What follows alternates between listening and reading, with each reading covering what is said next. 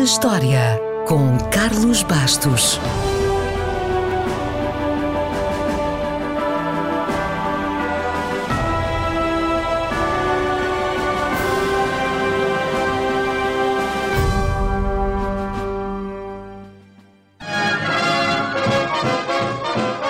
Foi a 9 de junho de 1934 que apareceu pela primeira vez e, na altura, ninguém lhe prestou muita atenção. Mas também, o que é que se poderia esperar de um pato?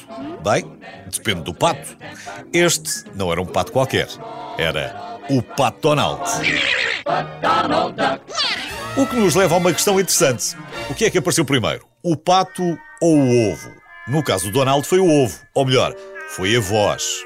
Parece que o Walt Disney ficou impressionado com uma voz de pato que ouviu num programa de rádio e só a partir dessa voz é que surgiu a inspiração para o desenho. A voz era de Clarence Nash, que tinha um dom natural para imitar animais e acabou por arranjar um emprego muito bem pago durante 50 anos.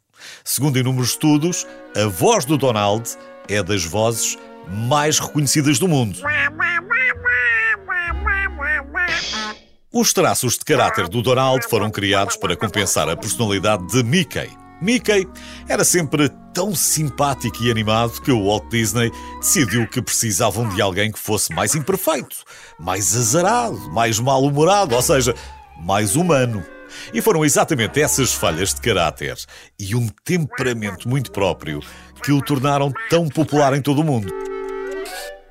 Como todas as estrelas, Donald teve de fazer o seu caminho e só três anos depois é que foi protagonista de uma curta-metragem que o levou até ao México atrás da sua amada, Donna Duck.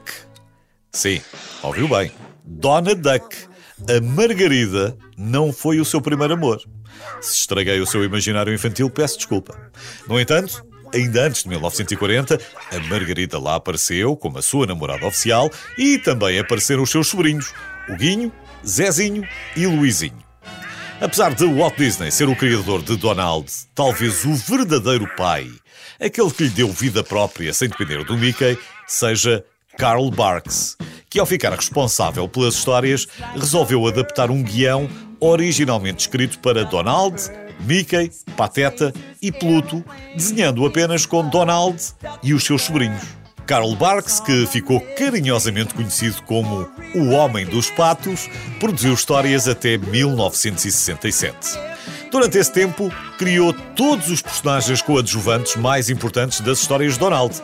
O tio Patinhas, o pato mais rico do mundo, o professor Pardal, um inventor tão extraordinário como maluco, ou o Gastão, o seu primo, irritantemente sortudo.